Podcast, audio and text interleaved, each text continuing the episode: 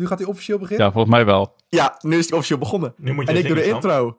Hallo allemaal, welkom bij de eh, podcast, de Gewoon Digital Man podcast, aflevering 1. eh, waar ik, Bart, samen met Niels, Ian, Jori en Sam dingen ga bespreken die te maken hebben met digital. En ook waarschijnlijk heel veel dingen gaan bespreken die niet te maken hebben met digital. Ehm, misschien moeten we even beginnen met een soort voorstelrondje. Ehm, Niels, Ja. Begin. Oh, ik, ik mag lekker beginnen, jongens. Eh, ja, ik ben dus Niels. Eh, ik werk bij eh Bartemeus. En net zoals deze andere rakkers eh, hebben we ook bij Burst gewerkt. Maar eh, daar is eigenlijk bijna iedereen weer weg. Behalve eh Jori nog, volgens mij. Ja, nee, dat is waar. Ja, ja. Eh, maar ik werk dus bij Bartemeus, dat is een organisatie die zit zich in voor blinden en slechtzienden. En daar ben ik eigenlijk eh, werkzaam als programmeur en, en ik hack eigenlijk van alles bij elkaar. Eh dan kan je je voorstellen dat ik eh, onderzoek doe naar een, eh, een deurbel voor eh, mensen met eh, doofblindheid. Of dat ik eh, een voice-programma inzet voor mensen met een meervoudige beperking. Dus verstandelijk beperkt en visueel beperkt. Eh, dus dat is een beetje wat ik eh, in mijn dagelijks leven doe. En eh, ja, dat is het. wat een goed verhaal, Niels. Ja. Heel, Eh. heel, heel verantwoord ook. Mooi man. Ja, Ja. Ja, heel, zakelijk. Heb je niet wat over jezelf te vertellen? Nou, ik. Nou. eh, Het is wel mooi zo toch? Laat... Sam, dan kun jij even het nieuwe tempo bepalen. Eh, wil jij jezelf even eh, aankondigen? ja, ik, ik ben Sam en ik heb heel veel zin om over digital te praten. Dus eh goede naam ook, de podcastnaam. Gewoon Digital Man, of wat was het ook alweer? Gewoon Digital Man. je kent de Digital Man, altijd connected blijven. iPhone tot Blackberry. Nee. Nederland, Rusland. Nee, ik eh, kijk dat soort filmpjes niet meer. Hallo, Japan. Nee, ik ben de Ja. 20 gepasseerd. is nog wel van jouw tijd, volgens mij. Ik kijk alleen hoogwaardige, hoogwaardige internetcontent. Zoals? Eh, reviews van, eh, van The Sims bijvoorbeeld. Of eh chiropractor filmpjes. Dat, is- dat is ook altijd heel erg goed. Met, eh, ja, met, met alle verschillende onderdelen van, het, eh, van, de, van de ruggenwervel die gekraakt wordt. Dat is heel interessant. Nou, vet. En jij kan er ook zo lekker naar luisteren als mensen dat eh, kraken. Ben je zo iemand? ASMR. Nou, ik, ik, eh, ik doe tegenwoordig, eh, doe ik ook op mijn vriendin, doe, eh, doe ik het gewoon toepassen. Dus al die trucjes die, Oh. ik, dan, eh, die, ik, dan, eh, die ik dan zie op YouTube, die, eh, die voer ik daar gewoon op door. Alleen ze ligt hier ondertussen al vier dagen te slapen. Dus ik weet niet of het, eh, of het goed is gegaan allemaal. Maar Ja, want wij kennen jou natuurlijk van Burst. En daar had je het ook over trucjes, maar niet per se over chiropractor trucjes. Ondertussen is dat allemaal veranderd en heb je gewoon een vaste vriendin, eh, volgens mij. trucjes met de projectmanager bedoel je? Ja, bijvoorbeeld. Ja, En welke precies? Nee, ja, dat, eh, nee, inderdaad. Ik ben nu eh, geketend eh, en, en eh, ja, zo gelukkig als je, als je zijn kan in een, in een nogal depressieve periode zoals we nu eh, in corona zitten. Maar ik heb gelezen op ons schema dat we het daar later over gaan hebben. Dus eh, ik dacht dat je wilde zeggen in zo'n depressieve relatie, als dat je maar kan hebben. Maar dat, eh, dat mee. eh, bedoelde je dus ja, niet. dat ook hoor, maar een beetje lullig om dat te zeggen. Nee, oké, precies. Ja, dat snap ik ook. Eh, Ian, Jori? Moeten we tegelijk of wat wil je? Ja, Oké. Nee, start jij maar in. Ja? Nou, ik ben Ian. Ik ben ook een eh, programmeur. En eh, ik vind het heel erg leuk ook om mensen te helpen. Iets commerciëler dan Niels doet. Ehm, vooral wil knaken verdienen en niet per se mensen helpen. Maar eh, wel gewoon eh, toffe dingen maken die ook eh, impact hebben. En die mensen graag gebruiken. Dus dat. dat. Lekker, Lekker kort. Nou, ik Mr. Money in the bank zit hij hoor. 22 jaar. Kan alleen maar denken aan geld tellen. Jongen, jongen, jongen, jongen. 22, 22 Moet jaar. je hij, hè, is, Sam? hij, is, hij, is ook, hij is ook net begonnen met beleggen, heb ik gehoord. Zeker. Ik hoorde- Heb je, eh, is, is, heb je er al veel centjes eh, van in de pocket gekregen? Heel veel. Holy. Maar daar gaan we het ook nog over hebben. Ja, een specia- er komt nog een speciale belegaflevering. eh, Sam. Zeker. Jezus, nou... eh, Ja, dan komen wij niet. Nee, dat is een solo dat aflevering. dat eh, doet- een andere keer weer. Dan Ja. doet Ian hem alleen. Allemachtig. Oh jongens, wat een En afgunst. nou Jori nog. Ja, Met zijn rode wijn. ja dat, dat is een lekker wijntje. Maar ehm, ja, ik ben Jori. Nee, nee, eh, Nee, ik, eh, ik eh, werk nog bij Burst als enige. Nou, ik, ik moet eigenlijk zeggen, Burst, Burst part of Intracto. Dat is het, hè. En ehm, ja, ik ben daar zo eh, ook ontwikkelaar en sinds kort... eh, ja, ik noem, het, ik, noem het een technical lead. Burst noemt het een, eh, een, wat is het ook alweer? Backend JavaScript chapter lead. En dat betekent dat ik daar zo eh, me daarmee tegenaan bemoei. Dat is vooral wat het, wat het is. En ehm. Ja, ook wel een stuk commerciëler eh, eh, eh, dan wat Niels doet. Ik denk dat iedereen daar, dat, dat hij hier eigenlijk wel doet. Nou, Maar eh, daarom, eh, daarom is Niels ook zo'n goed mens en zijn Ja. wij het niet. Moeder Teresa is nog commerciëler dan Niels. Dan is de laatste, Goede jongen. de man of the hour natuurlijk, Bartje. ja, eh, over commerciële mensen gesproken. De werkeloze van ons allemaal. Ik eh, verdien op dit moment helemaal niks, want ik eh, ben een maand geleden weggegaan bij Burst. Eh, dus dat zorgt er ook voor dat ik ineens heel veel tijd had om dingen te organiseren, zoals een podcast. verder vijf jaar bij Beurs gewerkt. Tegelijkertijd gestart met Ian. en Niels kwam even later bij. Jori kwam er later bij. ook met heel veel plezier met Sam gewerkt. Dus ik ken iedereen die erin zit heel goed. En iedereen kent elkaar hier heel goed. Eh, maar ik spreek niet iedereen even vaak. Ehm, Sam heb ik echt al niet meer gesproken sinds dat jij weg bent gegaan. En dat was in april, denk ik. Nee, Sam? jullie of zo, toch? Gast. ik ben in september weggegaan. Of zo. Oh. nee, voor de nee, zomer. hou je bek. Juli. gewoon- September. Nee, eind juli. Eind juli. Jullie. Ik ga nu Slack checken. Je zou augustus weggaan, maar toen trok je het niet meer. Nee. maar misschien is het ook handig om aan al die duizenden luisteraars die, eh, die momenteel eh, heel gespannen zitten te luisteren met zweet in de handen om uit te leggen waar, wat beurs nou precies is. Nou, Sam. Ah, Beurs is, een, eh, is part of Intracto, heb ik net gehoord.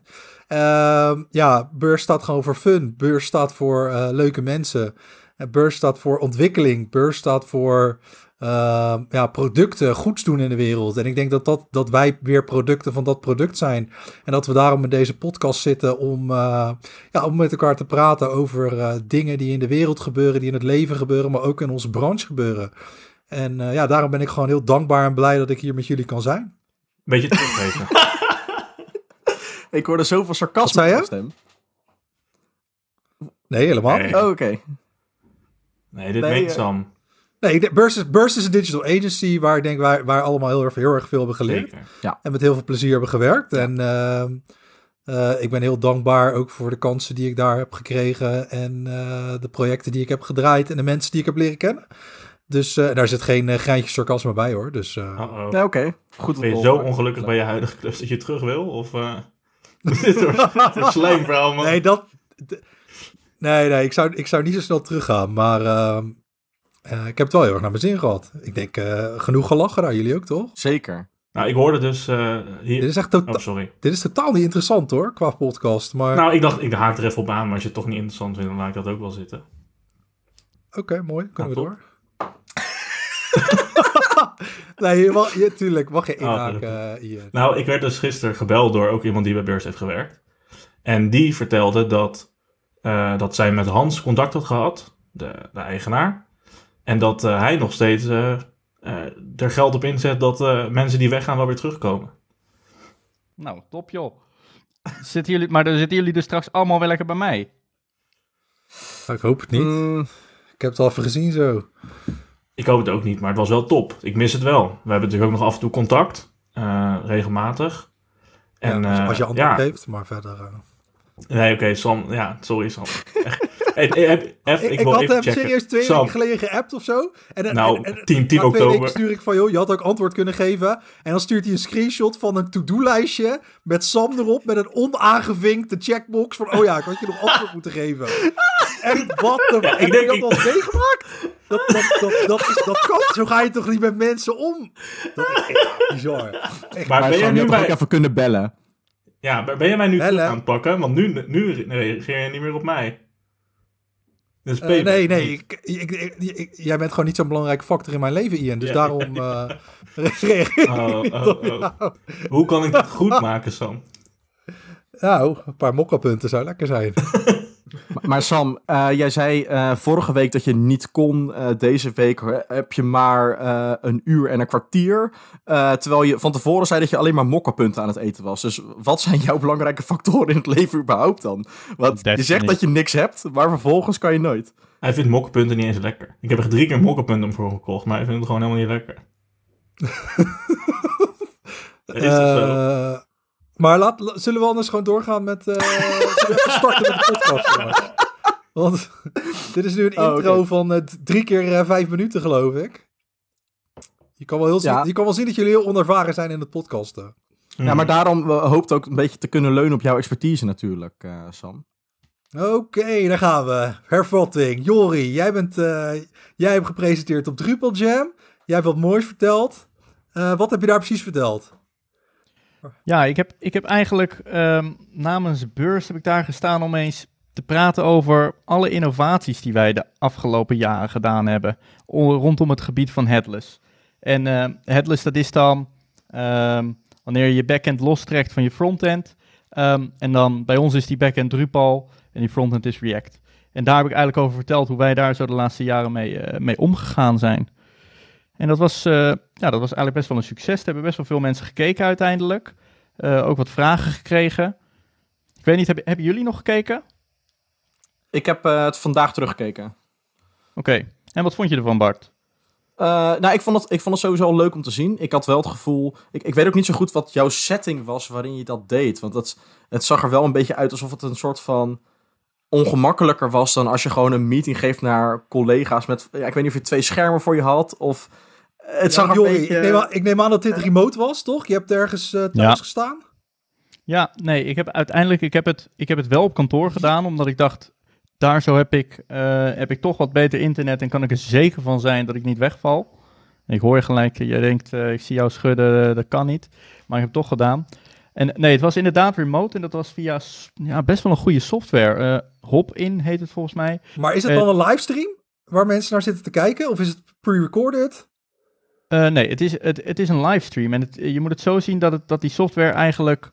eh, je kan sessies instappen en sessies uitstappen. En je kan een mainstage opstappen. En dan kijk je gewoon naar iemand die daar live aan het presenteren Kon jij gewoon de mainstage opstappen? Nee, of, was eh, maar zo. maar maar dat, dat is wel het idee. Dat je dus zeg maar echt... ehm, net als op ieder soort conferentie eh, mee kan doen, maar dan online. Heel cool. Oké. En, eh, Maar waarom, waarom heb je die talk uiteindelijk gegeven? Waarom ben je uiteindelijk naar Drupal Jam gegaan en heb je daar een talk gegeven? Waarom, eh, waarom is het zo innovatief wat je hebt gedaan? Want eh, het dus bestaat toch al heel erg lang? Nou, ik, ik, ik denk dat wat we uiteindelijk gedaan hebben is ook niet een talk gegeven met, met het idee dat we heel erg innovatief zijn. Ik denk wat we wel gedaan hebben is een kijkje in de keuken gegeven van hoe we dat gedaan hebben en wat in ieder geval de belangrijkste take-outs zijn.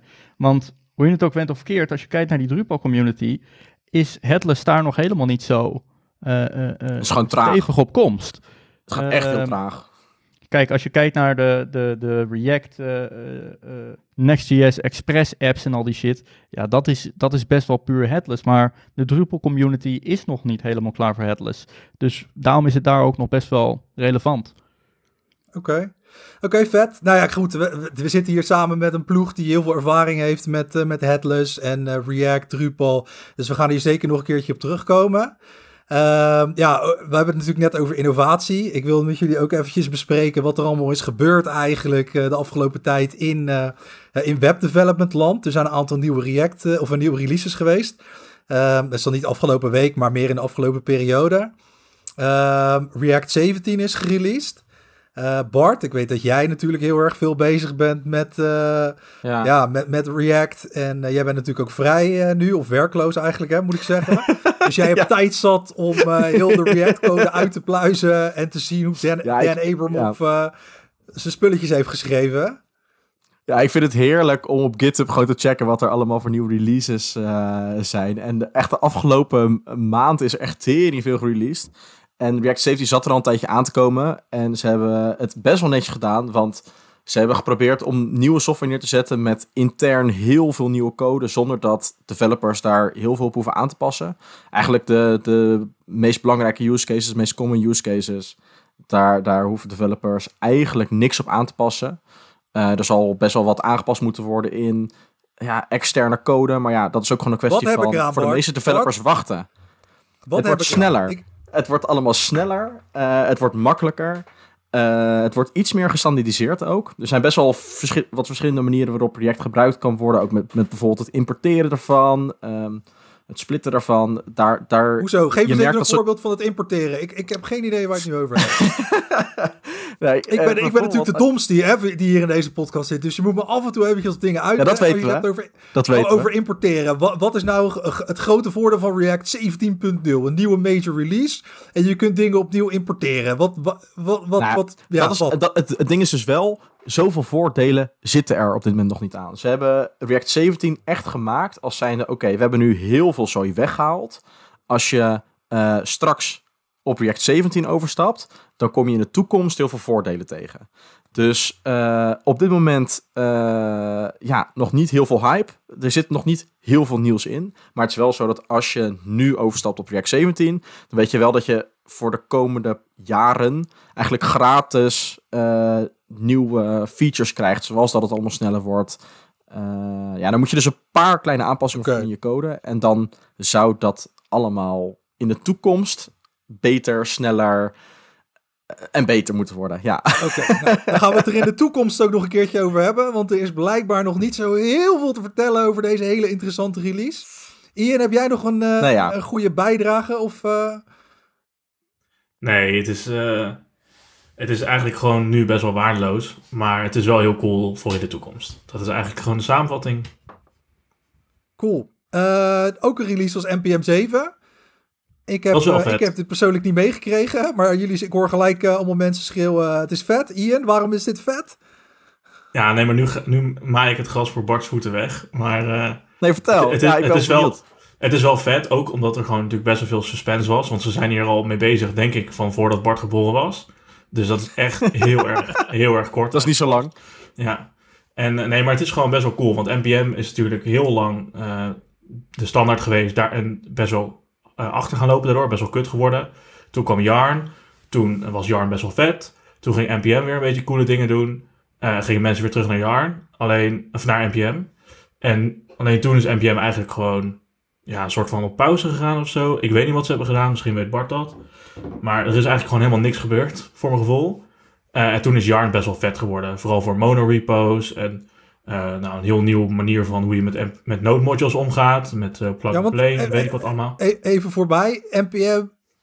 NPM is toch gewoon als ik NPM install package Ja. doe, dan installeert hij iets. Maar wat, Ja. waarom moet dat geüpgrade worden dan? Nou, je, het is dus inderdaad om je, je packages van je, van je project te beheren. Ehm, en dat klinkt dan van hoe, wat kun je daaraan doen? Hoe ingewikkeld kan het zijn? Maar je hebt daar gewoon best wel veel dingen waar je tegenaan loopt. Van hoe zorg je nou dat het altijd dezelfde versies zijn? Hoe zorg je dat je makkelijk naar Ja, nieuwe wat je vooral ook de laatste tijd merkt, is dat er gewoon eh, dat een project steeds meer dingen nodig heeft. Weet je, alle frontend apps worden alleen maar groter en meer en alles verwacht steeds meer van elkaar. Dus het is ook niet meer dat je een klein appje opstart waar je drie externe dingen ophaalt. Nee, tegenwoordig heb je er 30 nodig en die 30 hebben er ook allemaal weer 30 nodig.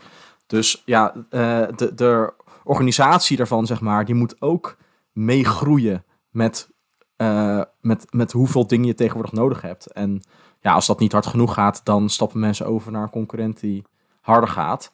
En ik hoorde jou net zeggen van, ja, ik weet niet waarom het stil lag. Ja, dat is echt een heel groot drama geweest. Bij NPM hebben ze mensen ontslagen omdat er te Ja, weinig... iedereen was eh, weg of zo.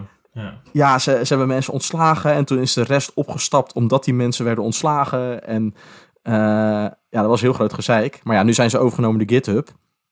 Dus ineens is er geld, denk ik. En eh, eh, kan het weer allemaal afgemaakt worden. Dus eh, ja, NPM 7, dat is volgens mij grotendeels van scratch opnieuw gebouwd.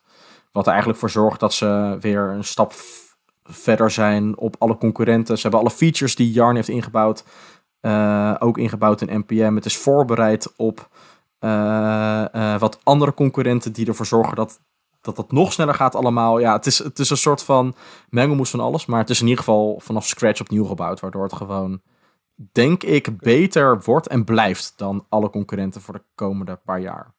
Dus ik hoor Maar ja, snelheid het nooit. Het gaat zo snel. Ja, ja, je zou zeggen future-proof. Maar ja, als er vandaag iemand start met een alternatief bouwen... dan is die waarschijnlijk ook al wel weer beter dan... Want zo Nou, werkt Bart, het ik natuurlijk. zie een, eh, Nou, let's ik zie go. een mooie Ja. voor jou eh, als werkloze, werkloze Nou. twintiger die eh, een stel hersens heeft. Nou ja, ik vind het heerlijk om van eh, woensdag tot en met zondag eh, te zuipen. Dus dat, ik weet niet of, dat, eh, of ik met die twee dagen of ik dat al red. Vast daar nou mee op, straks eindig je zoals ik en dan moet je vragen wat NPM install doet. Echt, pas daar nou mee op, eh, jongens. Ja, maar nog Oké, wel, Ja, joh. Ik heb, nog, ik, ik heb nog een snelle vraag. Van namelijk, stel nou, ik, ik, ik ben een developer en ik, eh, ik gebruik natuurlijk ook al lang NPM. En zoals Sam zegt, 9 van de 10 keer draaien, draaien wij alleen NPM install. Ehm, wat, gaat, wat gaat deze release brengen voor de normale NPM gebruiker? Naast dat het sneller is en beter, dat snappen we. Maar brengt het ook Dat- nog iets met zich mee? Eh, nee, het wordt sneller. Ja, trouwens, er zijn een paar kleine Ja, aanpassingen. Workspaces. Eh, workspaces is op het moment dat je... eh, ja, ik denk dat je daar als normale NPM-user niet super veel mee te maken hebt. Maar op het moment dat je eh, bijvoorbeeld verschillende kleine packages onderhoudt. Dus eh, eh, ik weet bij Burst hebben we een selectie aan... eh, hebben we een tabbable component. We hebben een... Ja, we hebben gewoon vijf, zes Ze, hè, kleine Je dingen. bent er ondertussen al eventjes weg. Ja. Sorry. Eh, ik weet bij Burst hebben ze eh, een paar verschillende eh, packages. En ehm, ja, dan is het veel makkelijker om dat te organiseren eh, dan dat het voorheen was. Maar ja, dat is denk ik niet de main use case van NPM. Ja, denk dus voor de meeste mensen wordt het gewoon community. Ja, Cool. Oké. Ja, duidelijk. Nou, wij zijn... eh, het is, ik ben geen open source eh, contributor. Misschien jullie wel. Niels, jij? Nou, ik heb één eigen moduletje. Die heb ik open source staan. React Native is muted. Al, iedereen even downloaden, hè? Ik, ik, Wat doet het? refs eh, moet een beetje omhoog, hè? hoeveel Stars. kost dit? Kan ik weer doen bij de familie? Nou, li- we zetten de link in de bio. Dan eh, kun je Niels downloaden. In de show van, notes. eh, Van eh, 125 bytes eh, met eh, 16 karakters.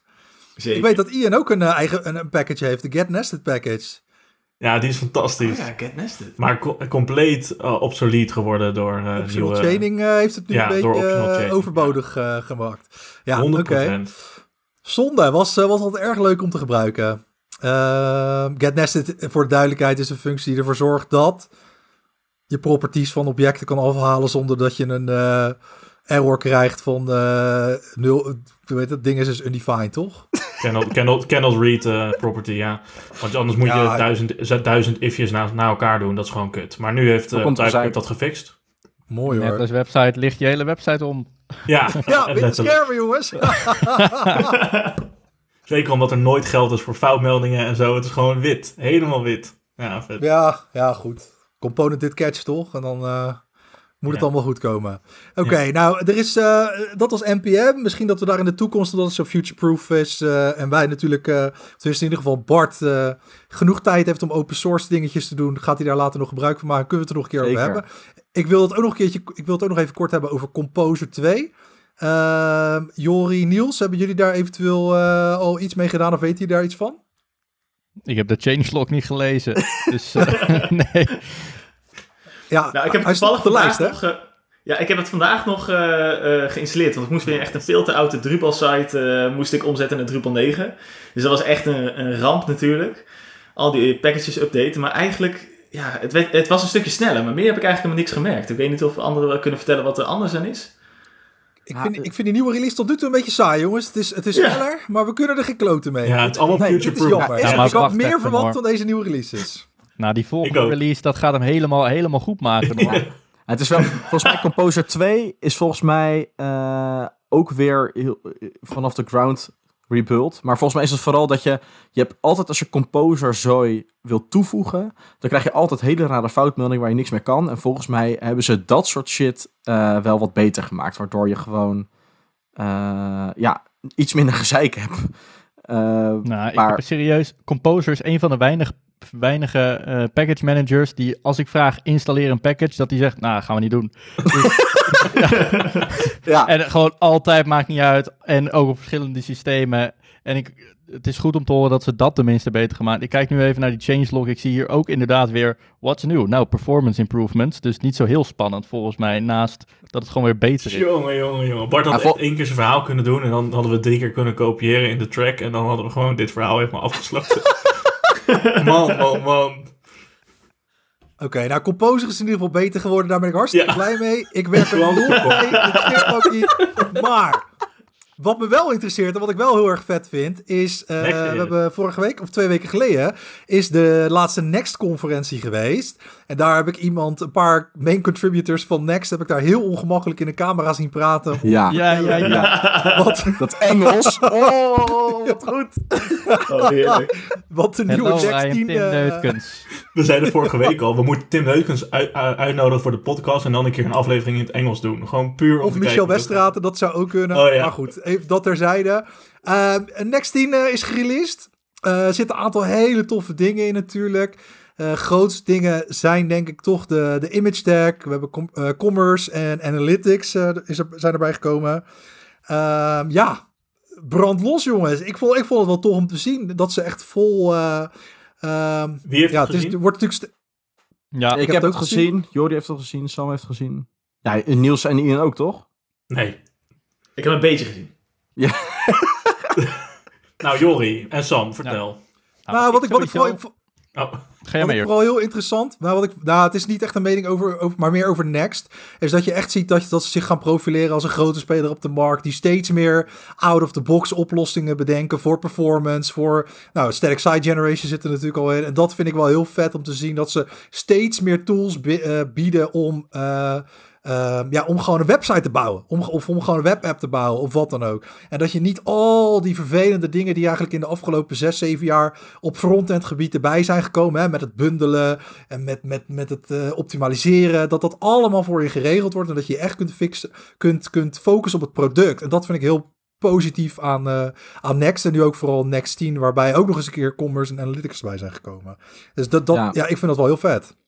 Maar dat, eh, ik vond het dus ook wel grappig, want ik vond wel dat ze daardoor ook wel echt een marketingkant een beetje meer opschoven. Want bij commerce dacht ik wel van, eh, volgens mij hebben jullie gewoon alleen een example klaargezet en niet per se een probleem opgelost. Eh, of had ik dat... Totaal oneens. Oké, Ehm, Nice. Nou, sowieso eerst nog eventjes terug op die profilering, want sowieso over die marketingkant die jij nu ook aanspitst en wat, wat Sam ook al zei, dat ze zich ziek aan het profileren zijn. Als je op deze manier een, een, een freaking software release doet, dat iemand, dat, die, dat, er- Ja. dat er ineens een gast ergens op een dakterras staat en dan zo.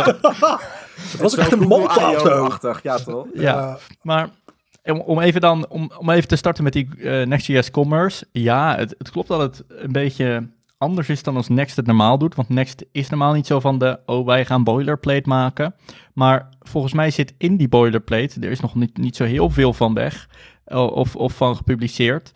Zit daar best wel veel tooling in die Next zelf geschreven heeft. Die het heel makkelijk maken om te interfacen met allerlei soorten shops.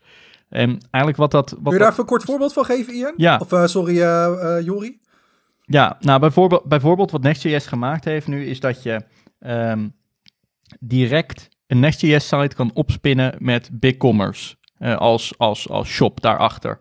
En wat dat dus wil zeggen, is dat je een, een headless shop kan maken met Next.js, ehm, die ontiegelijk snel is, ontiegelijk goed is voor je SEO, helemaal statisch gegenereerd en het werkt gewoon.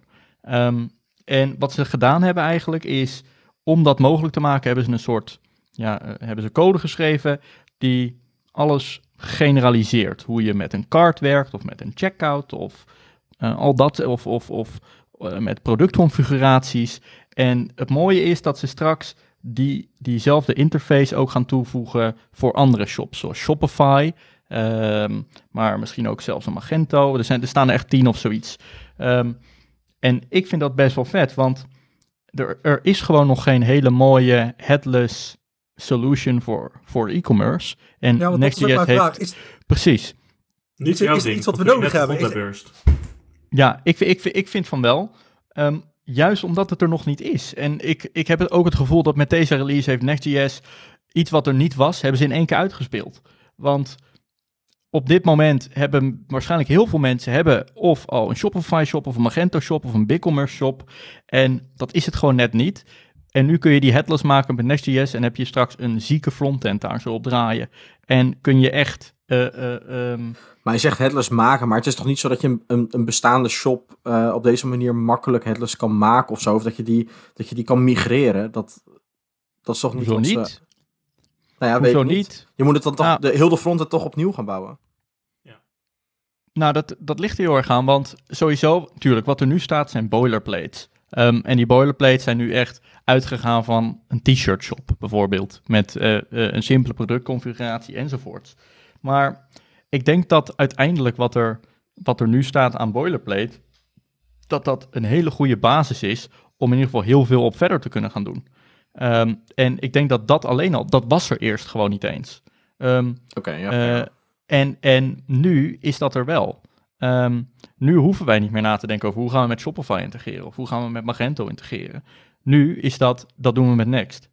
En eerst was dat, we gaan wel even kijken hoe we dat gaan doen. Met andere maar, is dit, maar is dit dan en- al het juiste manier om in te stappen? Want ik kan me heel goed voorstellen dat ze nu dus bepaalde code gemaakt hebben die nog eh boilerplate is. Oftewel, je kopieert het in je eigen project en van dat moment ben je er zelf verantwoordelijk voor. Ehm, in hoeverre zorgt Next.js er straks voor dat dat ook eh, up-to-date blijft? Dat dat, eh, ja, dat, dat, dat dat in ieder geval vanaf een centrale plek geüpdate kan worden. En dat je niet straks zelf allemaal oude code aan het updaten bent. Ja, dat vind ik een goede vraag. Ik moet ook eerlijk zeggen, ze zijn op dit moment, ehm, geven ze ook wel heel goed weer dat het nog niet zo ver is als het kan zijn. Ehm, nu is het alleen, werkt het met BigCommerce en kun je het klonen. Eh, ze willen nog heel veel andere shops gaan toevoegen.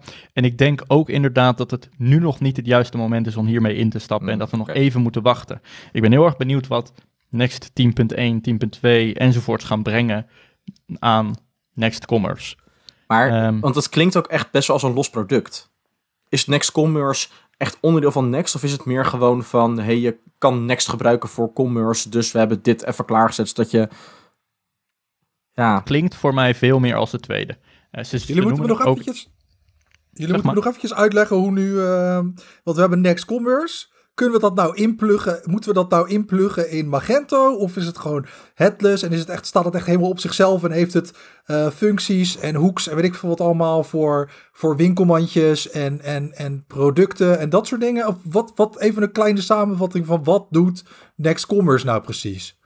Ja, zover ik weet is het dat laatste. Ehm, het is echt eh, iets wat je losdraait eh, naast, je, shop. En wat Next.js Commerce doet is inderdaad eh, interfacen met die shops door middel van hooks, zoals een US Cart of een US Checkout enzovoorts. En dat is wat Next eigenlijk al gebouwd heeft. Ik moet ook eerlijk zeggen dat ik nog niet in de source code gekeken heb van dat BigCommerce example, ook omdat ik hem nog niet, nog niet uitgecheckt heb. Ehm, maar dat is wel de gist of it. Ja, maar volgens mij kopieer je dan wel de code in je eigen project en is het niet zo dat Ja, klopt. Je kloont, je kloont het ook echt. Ja, dus, dus, je, dus je kopieert de code, wat er wel voor zorgt dat als er updates komen in volgende Next Commerce releases, dan moet je dat weer zelf aanpassen in je eigen project. En is het niet zo dat je gewoon update naar de volgende versie. Dat kan zeg maar niet. Je moet dan eigenlijk weer een nieuwe versie aanmaken. Dus Ja, maar het, dat het, voelt niet, dat. het voelt niet zo aan als het product wat eh, Next zelf is. Namelijk, hey, er is een nieuwe release, ik doe een update, ik pas twee dingen aan en het werkt weer. Dat kan niet bij Next Commerce. Het is een soort van, je pakt het en vanaf dat moment ben je daaraan gebonden. Het is niet echt een product, het is echt een eh, voorbeeld wat je uitcheckt. En dat, eh, ik, wil, ik, wil even, ik wil even door. Ik wil even door, want we hebben nu best wel lang al over de commerce functie. Ik denk dat er eh, die twee andere elementen, die zijn ook, eh, die zijn ook heel tof. Eh, analytics gedeelte kunnen we, denk ik, moeten we het misschien niet al te lang over hebben. Hebben jullie daar nog een mening over, iets over te zeggen? Ik heb zelf niet precies gezien wat het doet.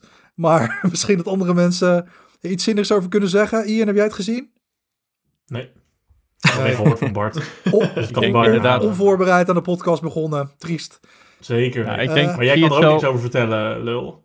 ik die host, dus analytics, ik hoef er niks over te vertellen. nou, kijk, die analytics, het is eigenlijk heel simpel. Denk, eh, denk Lighthouse van Chrome, maar dan met real- real-time data. Ehm, dat is wat het is. Ehm, Oh, Je kan met zo. Ja, precies. Je kan met Next, eh, met Next Analytics kun je op jouw website ervoor zorgen dat alle metrics die een gebruiker daadwerkelijk ervaart op zijn lokale device, dat die ook daadwerkelijk in je metrics terechtkomen, zodat je kan zien, oh, alle mensen op een iPhone die op deze pagina komen, of met een iPhone 6 die op deze pagina komen, en dat is 30% van je gebruikers, die hebben een eh, time to interactive van 8 seconden. Ga er even wat aan doen. Zeg Ja, maar, ik, ik, vind het, ik, vind het zelf best wel vet. Ja, Ja, want zij hebben ik dus... ook, ik en het zo hoor. ik vond het ook vooral vet dat ze gewoon het zeg maar helemaal open hebben gemaakt. Dus net zoals Google Analytics wat gratis is, zeg maar. Eh, maar Google die vindt het natuurlijk fijn om heel veel data te hebben van heel veel verschillende websites. Terwijl Next daar op dit moment denk ik niet zo heel veel aan heeft. Maar zij hebben gewoon wel gewoon een eigen server opgezet waar iedereen gewoon data heen kan sturen. Nou, volgens mij is dat best wel wat effort eh, die erin steekt om van al die websites al die data te ontvangen. En eh, een framework beschikbaar gemaakt wat gewoon automatisch al die data daarheen kan zenden en dat inzichtelijk maakt. Terwijl, eh, ja, dat, dat vind ik gewoon best wel veel effort die ze erin hebben gestoken, terwijl het alleen maar dingen kost. Eh, en waar ik niet direct zie waar ze... ja, het is niet...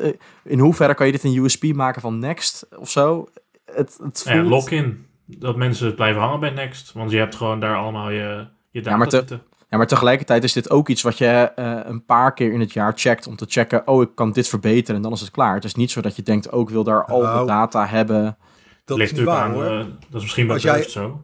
Ja, als jij bij een, eh, bij een corporate zit, waarbij je constant aan het growth hacken bent en aan het kijken bent of je je product beter kan maken, dan doe je dat elke dag. Hè, dan zijn er ook hele lijsten, dan Ja, zijn er oké. ook data-analysten die natuurlijk aan de slag gaan en constant alle resultaten analyseren. Die hebben targets van, nou, hè, er moeten 80 of 90 procent van de mensen moet door de Ja, wachtwoordherstel maar als er heen een, komen. als er, als er een beter, eh, als er een beter alternatief komt, dan is het wel heel makkelijk om over te stappen. Bij een Google Analytics is dat heel lastig, want je wil dan bijvoorbeeld kunnen zeggen van, hoe was dit vergeleken met een jaar geleden? En dat is bij dit soort dingen een stuk minder, want dan is het gewoon van, oké, waar kunnen we het nog verbeteren? En is het, niet, is het een stuk minder interessant van, zijn we beter dan een jaar geleden? En ik moet ook zeggen, kijk, we kunnen het niet echt vergelijken met Google Analytics, moet ik zeggen. Want dit gaat puur en alleen op dit moment in ieder geval, gaat het alleen maar in op performance. Het is letterlijk Lighthouse met Analytics gekoppeld. Dus het geeft je inzichten in hoe, doet de, hoe, hoe zit mijn first content full paint, hoe zit mijn largest content full paint. Echt eigenlijk eigenlijk al die metrics die te maken hebben met eh, hoe mensen performance ervaren, dat is waar dit over gaat.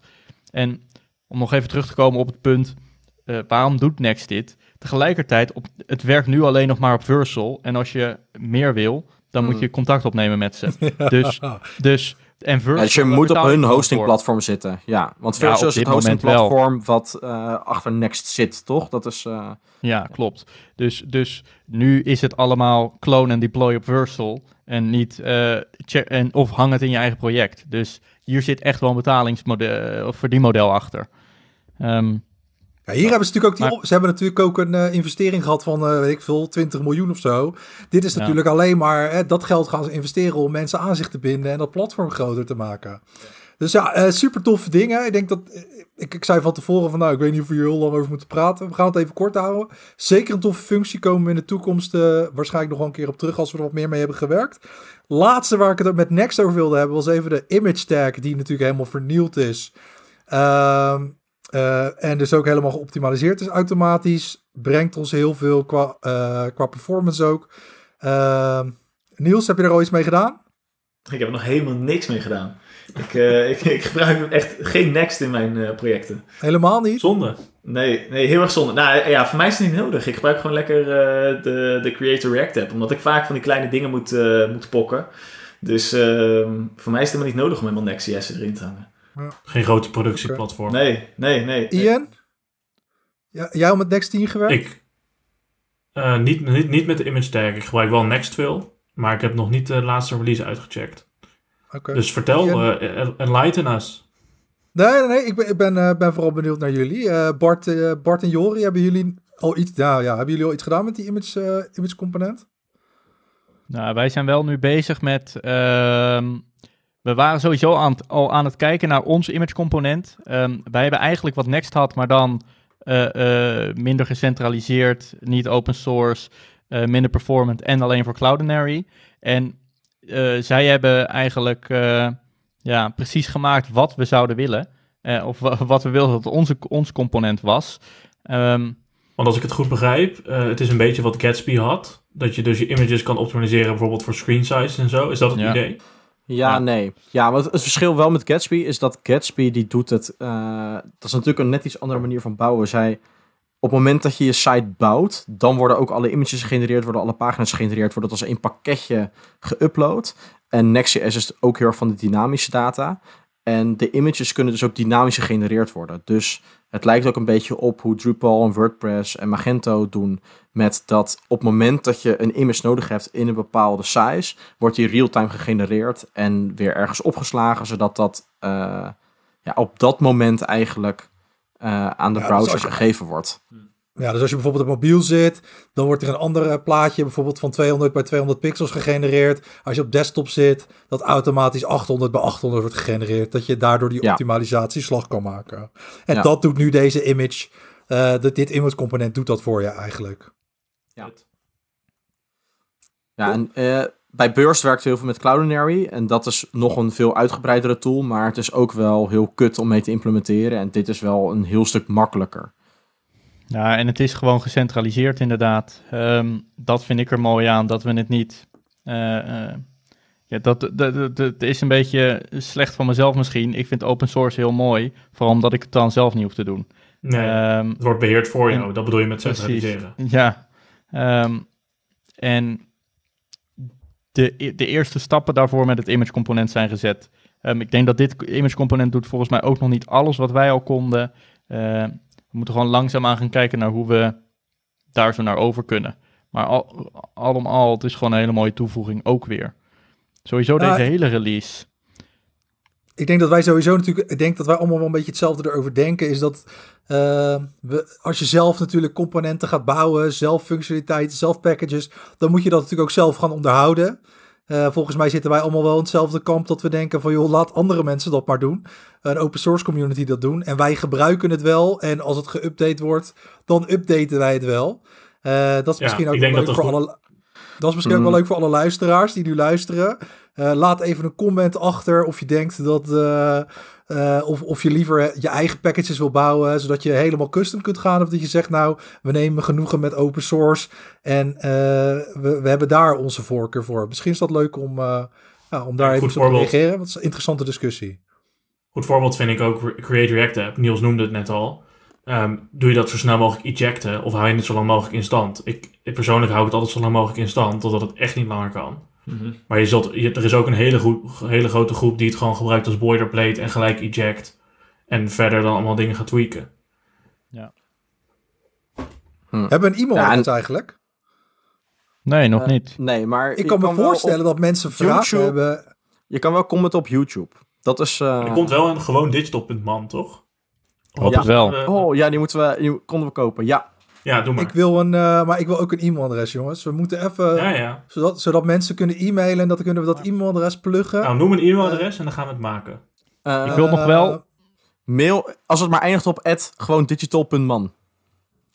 Oké. Prima, Dan komt het. regel maar. Jori, om af te sluiten, next 10. Ja, ik, ik wilde nog één ding toevoegen. En dat is, dit is een beetje de underdog. En daarom staat hij er ook niet tussen. Alleen dat is de eerste die ik vandaag gebruikt heb. Ook in Next10. En al die andere eh, eh, eigenlijk niet. Namelijk localization support. Holy shit. Je kan dus, vroeger was het dus zo dat als je, stel je wil een, een site in het Nederlands en het Engels. Dan ging je... eh, ehm, eh, Plot gebruiken. ja, of ja, dat, dat sowieso. dat sowieso. Schrijven. Ja, hoppakee. Huppakee. Klopt. Hey, let's go. Jori hoeveel, heeft zeven eigen localisatie geschreven, hè? Nee, je hebt er twee. Ja. Je hebt er echt twee geschreven, toch? Ja. Ja, maar die eerste is kut. En die tweede, die Ja. is echt goud. De tweede is echt... Alleen- wij gebruiken hem in productie hè, voor tienduizenden Houdt hem leden. niet. Nice, man. Ziek. Alleen, Ziek. wat, wat, wat, ik, wat ik wil zeggen over die Next.js localization is dat in heel veel projecten moest je altijd een ehm, ehm, dynamische route maken. En wat dat betekent is dat je een route aanmaakt die luistert naar bijvoorbeeld of een URL start met NL of met EN. Ehm, en Next heeft dit eigenlijk nu weggehaald en dat kun je nu direct implementeren zonder dat je die route hoeft aan te maken. Dus je kan, je kan eigenlijk instellen Nederlands of Engels enzovoort en dat gaat hij gewoon voor je doen. En dat hoef ik niet meer zelf te doen. En dat is gewoon top. Vind ik leuk. Ik, min is het enige, enige wat ik daadwerkelijk gebruikt heb. Nice. Vet. Dat is belangrijk. Dus, Ja. eh, Ja, nee, ik Nice. weet ook dat we eh, voorheen bij Burst heel veel projecten hadden, inderdaad met localisatie. Waarbij het ook nog wel eens echt een drama is geweest om dat allemaal te implementeren. Echt huilen en dan ging het weer Altijd. kapot In hetzelfde en- project drie verschillende manieren om het te doen. Ja. Oh, ja, ja, we waren jong en onbezonnen en eh, we konden er geen kloten van. Maar gelukkig hebben we nu Next die dat allemaal voor ons regelt. En daar zijn we heel blij mee. Nou jongens, eh Next 10. eh, iedereen die nog een, eh, iedereen die luistert en op zoek is naar een eh, die React wil schrijven en al heel veel functionaliteiten out of the box wil gebruiken. Server-side rendering ook automatisch wil hebben. En de mogelijkheid tot static site generation en honderdduizend andere features. Kijk alsjeblieft naar Next. Het is een fantastisch eh, ja, framework denk ik wel hè. En eh, Zeker. Ja, ga ermee aan de slag. Scheelt je heel veel moeite. hey, ik denk dat dat eh, voor nu even next was. Ik wil ook nog eventjes... eh, nou ja, ik wil het niet, maar het staat op het witte lijstje hier wat voor mijn neus staat. is dat we het blijkbaar over het Apple-event moeten gaan hebben. En dat de iPhone, iPhone 12 is gereleased. Nou, ik werd persoonlijk kotsmisselijk van het feit dat er dus geen, eh, geen opladers bij werden geleverd. Allemaal Echt? in het kader Ik van... helemaal niet. ja, nee, tuurlijk. Maar dat komt ook omdat jij zo'n smerige fanboy bent. Ehm, dat Ja, in nee, het kader van milieubewustheid en zo. Een ja, fanboy sorry, van het milieu, maar- Sam. Heb- jij hebt ook houd Android toch. Sam? Of ben je Nee, naar ik weer tegenwoordig. eh, ik, ik ben vorig jaar heb ik geprobeerd. Of tenminste, ik wilde naar een iPhone om het weer een keer te proberen. En ik vind het verschrikkelijk, want je kan er helemaal ja. niks mee. En ik, ik, ik haat het. Ik vind het verschrikkelijk. En ik vind Apple ook kut. En het feit dat bijvoorbeeld xCloud van Microsoft. Eens. xCloud van Microsoft, dat mag er niet op. En, en al die sales eh, die apps hebben, dat ze daar dan weer 20% of zo van willen. En, en dat al dat gezeik met, Ja. dat, met dat Apple, ik word er dood en doodziek van. Maar en ik is- ga ze sowieso boycotten. Eh, voor mijn telefoon in ieder geval. Voor, niet, voor Ja, ik ben niet zo super hip, maar is dit het moment waarop je oké boomer zegt? Ik vind het niet zo heel erg Ja, om... nou, nee. Nee, ik vind het niet zo heel erg om fanboy voor het milieu genoemd te worden, want... Nee, niet fanboy van gewoon- milieu, fanboy van Apple. Jawel. Nee, maar het is natuurlijk hartstikke logisch dat ze die shit daaruit halen, want hun Ah, berekenering ja, oh, houd op, je voor 100%. trapt erin. Nee, dat is gewoon 100, 100% Word wakker, logisch. word wakker. Nee. ik wil onze planeet redden, Sam. Nee, wat Ja, ik, ik nog ook. heel veel... Maar Sam, Sam waar- Miljarden op, wat, op wat voor laptop programmeer je nou? Zeg ik niet. Hypocrite. Hypocriet. Nee, nee. Nee, ja. Nee, maar, ik, ik, ik, ik- nee, maar Sam, met 50% van je kritiek ben ik het ook sowieso eens. Ik ben ook helemaal niet zo'n extreme fanboy, maar ik ben een aandeelhouder. Ik moet toch een beetje af en toe reclame maken, jongens. Laat mij. Nee, maar Misselijk maken hoor. Bij 22 Ja. ben je aandeelhouder van Aandeelhouder. Ik ben aandeelhouder. Jongen. Oh, zoveel afgunst weer. Hè. Dit is altijd Maar goed, eh, jij bent dus blij met je iPhone 12, 12 begrijp ik. eh, Ja, 12, 12 Pro Max. Ja, ik ben er hartstikke blij mee. Kijk Ook naar deze de videokwaliteit, jongens. Is dat de Kijk naar deze allerbeste? videokwaliteit. Is, is Dat dit is je de iPhone? Dit is mijn iPhone, deze videokwaliteit. Zeker. Oh. Wel gelimiteerd door de app die erop staat. Maar eh, het is gewoon een hartstikke mooi spul, jongens. Het is een hartstikke Wat- mooi maar, spel. Maar, maar vertel, waarom, wa- wat, wat is er zo mooi aan die, aan die, aan die iPhone 12? Ja, Want ik, want het ding is, want, Nee, maar- nee, het ding, het ding is vooral, niet kijk, ik- hypocriet gaan doen, Jori. Want jij appte mij Nee, vanmiddag nee, met welke dat- iPhone moet ik nee, kopen. dus niet nee, maar zo dat is, nee, dat is precies wat ik wilde zeggen. Hè? Want, ik, want ik ben ook, ehm, dit is sowieso leuk, ik ben helemaal over op Apple met alles. Ook de MacBook is weer terug. Heel veel. Alleen, ik heb dus nu ook... wat? Ik heb Geen Vim ti- meer? Jawel, jawel, jawel, die blijft, die blijft. Maar... Ik heb deze jongen maar- een uur lang over Vim horen praten. Ging die, ging die tegen het hele kantoor vertellen over hoe Vim werkte. Eh, Een of andere MS-DOS Heel editor. vet wel. En iedereen zat echt met grote ogen te kijken. en Met schuim uit zijn oren. Van, oh, wat gebeurt hier allemaal? En nu zegt hij tegen ons, ik heb een MacBook genomen. Nou, nou, nou, nou. Nou, en en, en hier, is, hier, hier is die case, hier is die case voor Vim. Werkt ook gewoon op Mac gek, maakt allemaal niet uit. Gewoon weer aanzwengelen. Ja, maar, dat is toch om wel... terug alsof te Ja, Oké, Zeg ander maar, nee, onderwerp. nee, nee, nee, nee, dan moet je het zeggen Nee. Vim Vim komt voor later. Doen we nog later even een onderwerp. Prima. Ja, ik zet hem volgende Maar- onderwerp. Nou, maar, maar dus om gaat is dat... Ik heb dus nu die iPhone 10 en ik mocht dus... eh, ik mag ook gaan verlengen. En de En ik 10S mocht dus aan? Ian... Ik, ik mocht dus... Ja, de 10S. Dus ik vroeg aan Ian... Joh, hoe is die iPhone 12? Dus nu ook de vraag nogmaals... Wat vind je van je iPhone 12? Jij bent ook van die 10S afgekomen volgens mij. Dus, en nu De die 10, upgrade. Ja, ehm, ik ben vooral geüpgrade omdat, die, omdat ik zelf al... Die van mij was drie jaar oud. Daarom ben ik geüpgrade. Niet per se omdat de 12 zoveel vette shit ten, ten opzichte van de 11 had. Ehm, ik ben ook helemaal niet zo extreme fanboy als ik nu overkom hoor. Het valt best wel mee. Eh, maar ik vind het wel een mooi spel. En ik, kijk, ik ben gewoon... Drie jaar ik-. Nee, maar ik, ik vind het prima. Hè. Ik vind het prima dat al, al die skere Android boys, dat die eh, een beetje af- afgunstig zijn. Ja, maar dat vind ik helemaal niet erg. Weet je, iedereen heeft zijn eigen bestedingspatroon. Dat is helemaal niet erg. Misschien kunnen jullie dat ook ooit betalen. Maar het is best wel een mooi spel. Oh, Als je het dan eenmaal koopt, is het best wel vet. Wat is dit nou? Nee, maar ik, wil, ik, wil verder, ik wil verder geen vergelijking maken. Maar drie van de vijf kunnen dat al hier. En die andere twee, wij gaan jullie helpen. Ooit komt het wel. Maar tot die tijd, het is gewoon een hartstikke mooi spul. Je betaalt een paar honderd euro meer. Maar dan heb je ook gewoon niet een kutbedrijf dat al je data gebruikt voor negatieve doeleinden. Dus het is gewoon hartstikke mooi. Ik ben er gewoon Nee, hartstikke het blij lokt alleen heel het OS in, zodat ze meer geld kunnen Ja, pakken. maar ik ben ook niet zo'n lijpe gast om dan allemaal nieuwe ROMs te installeren en zo. Ik wil gewoon dat dat ding het altijd doet. En het- met het kritiek op de App Store, 100% mee eens. 100%. Nou, koop je dat toch niet? Ik wilde Ja, maar waar- een bestandje vind dat downloaden niet zo erg. Drive Google. Ik wilde een bestandje downloaden op mijn iPhone via Google Drive. En het daarna doorsturen naar iemand. Ja, maar Kon gewoon niet. Wat Sam, jij, je bent wat jij hier... zo bekrompen? Jij bent toch niet zo bekrompen dat je niet snapt waarom dat is? Dat snap je toch wel waarom dat is? Android kan het gewoon. Dat is omdat al, die, omdat al die Androids na een jaar uit elkaar vallen, omdat er allemaal virussen en allemaal op troep opkomt. Ja, maar je kunt toch gewoon, een Android MP4 fucking downloaden? Dat heeft toch niks te maken met of er een, of er een virus kan op ook gewoon. Laten we nee, de- je kunt geen Apple .exe downloaden. Android- Laten we de Apple versus Android... Het is geen versus. Android, Android is ook hartstikke mooi. Maar ik, ik hou gewoon van Apple producten. Het is helemaal niet een versus, maar het is gewoon... Apple maakt hele andere keuzes. En ik ben daar persoonlijk, pas ik daarbij en jullie niet. En dat is helemaal prima. Oké, Ja, ik wist niet dat je kwaad werd, maar laten we, even, laten we dit even bezinken, even rustig worden, even die rode kontjes, even weer terug naar dat maagdelijke wit. Eh wijntje erbij inderdaad, shotje Jägermeister. Eh, want er zat namelijk een M-chip, M1-chip in de, Die is de wel vet. iPhone. Volgens mij, En al hou je vet. van Windows en Android... en volgens mij hou je daar dan ook van de M1-chip. Want dat is gewoon echt super ziek, dat ze dat nu hebben gemaakt. En Waarom? alle reviews, het is natuurlijk pas een, pas een paar dagen uit... Hij zit in de MacBook. alle dingen die. Want wat ze dus hebben gedaan, om even context te geven. De M1-chip is dus de chip die in iPhones, iPads, watches, al die de mobiele devices zit. Die hebben ze omgeschreven of omgebouwd dat die ook werkt voor gewoon laptops en Macs. En dat is. Dat klinkt van what the fuck, wat boeit dat nou? Maar dat is echt ziekelijk. Want daardoor heb je dus dubbele batterijduur, dubbele performance. Ze hebben nu een MacBook Air uitgebracht die eh, van 1000 euro, die mijn MacBook van 3000 euro gewoon outperformt. Omdat die zo ziekelijk eh, performance heeft. Er is gewoon geen verschil meer tussen de MacBook Air en de MacBook Pro. Zo ziek is die chip. Er is geen enkele reden eigenlijk meer om...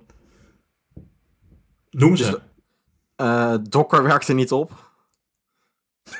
Maar kijk, je moet je voorstellen... Ja, Nee, maar, eh, oké. Nee, oké. Geen Goed punt. machines meer draaien. Ja, nee, maar goed, goed punt. Maar ehm, je moet je wel realiseren, dit is dus een wijziging. Ze stappen van Intel af, van natuurlijk iets wat al 100 jaar in alle apparaten zit.